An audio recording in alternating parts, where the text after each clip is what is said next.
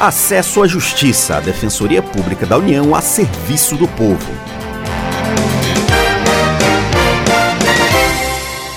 Olá, ouvinte, tudo bem? Eu sou Demar Rodrigues. Nesta edição vamos falar sobre a importância das pessoas manterem seu registro atualizado no Cadastro Único ou CAD. Você já deve ter ouvido falar dele, não é? Mas para que serve o CAD Único? A defensora pública federal Liana Lidiane Pacheco Dani nos explica melhor. O Cadastro Único, ou CAD Único, é usado pelo governo federal, estadual e municípios para identificar as famílias em situação de vulnerabilidade social. Com esse mapeamento é possível verificar quais os programas sociais adequados para a realidade de cada família. O Cadastro Único funciona como porta para acesso de mais de 20 programas públicos assistenciais. Dentre os mais conhecidos, temos o benefício de prestação continuada ao idoso e à pessoa com deficiência, conhecido popularmente como BPC ou LOAS, o auxílio emergencial, que é o benefício temporário durante a pandemia, o Bolsa Família, a tarifa social de energia elétrica, passe livre para pessoas com deficiência, a carteira idoso, isenção de taxas em concursos públicos, a contribuição simplificada ao INSS para dona de casa de baixa renda, o programa Pro Jovem Adolescente, a Água para Todos, a Bolsa Estiagem, a Bolsa Verde, o programa Brasil Alfabetizado, o programa Cisternas,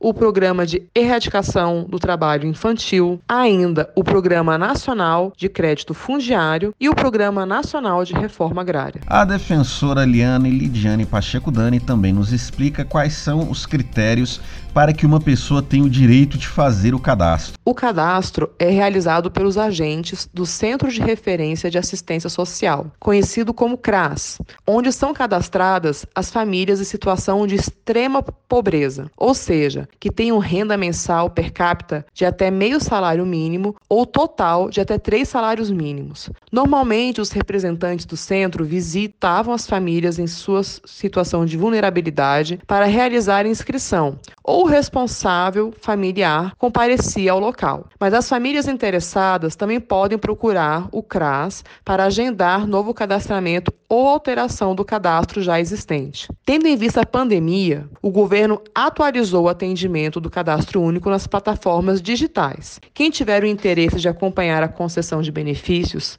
valores ofertados, pode agora acessar o CAD Único. Trata-se de um aplicativo chamado Meu CAD Único, disponível para celulares iOS e Android, onde o cidadão terá uma espécie de carteira social para acompanhar o andamento de seu cadastro. Renda per capita é a renda da família dividida pelo número de pessoas.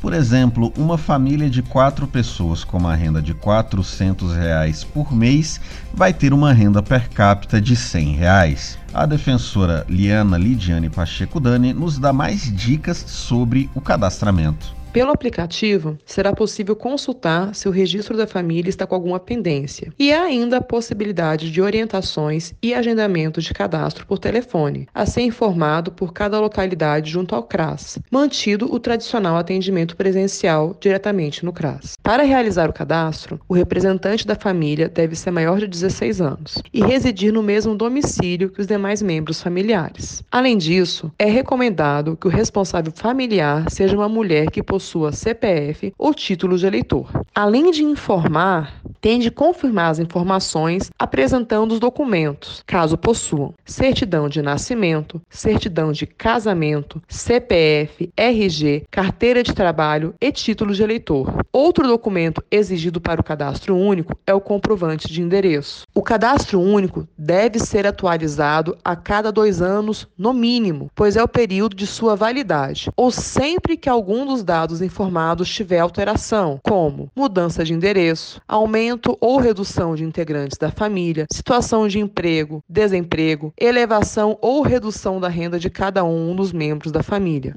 O programa Acesso à Justiça fica por aqui. Saiba mais sobre o nosso trabalho pelo Facebook em www.facebook.com barra DPU Nacional ou pelo Twitter e Instagram com arroba DPU Nacional. Até a próxima!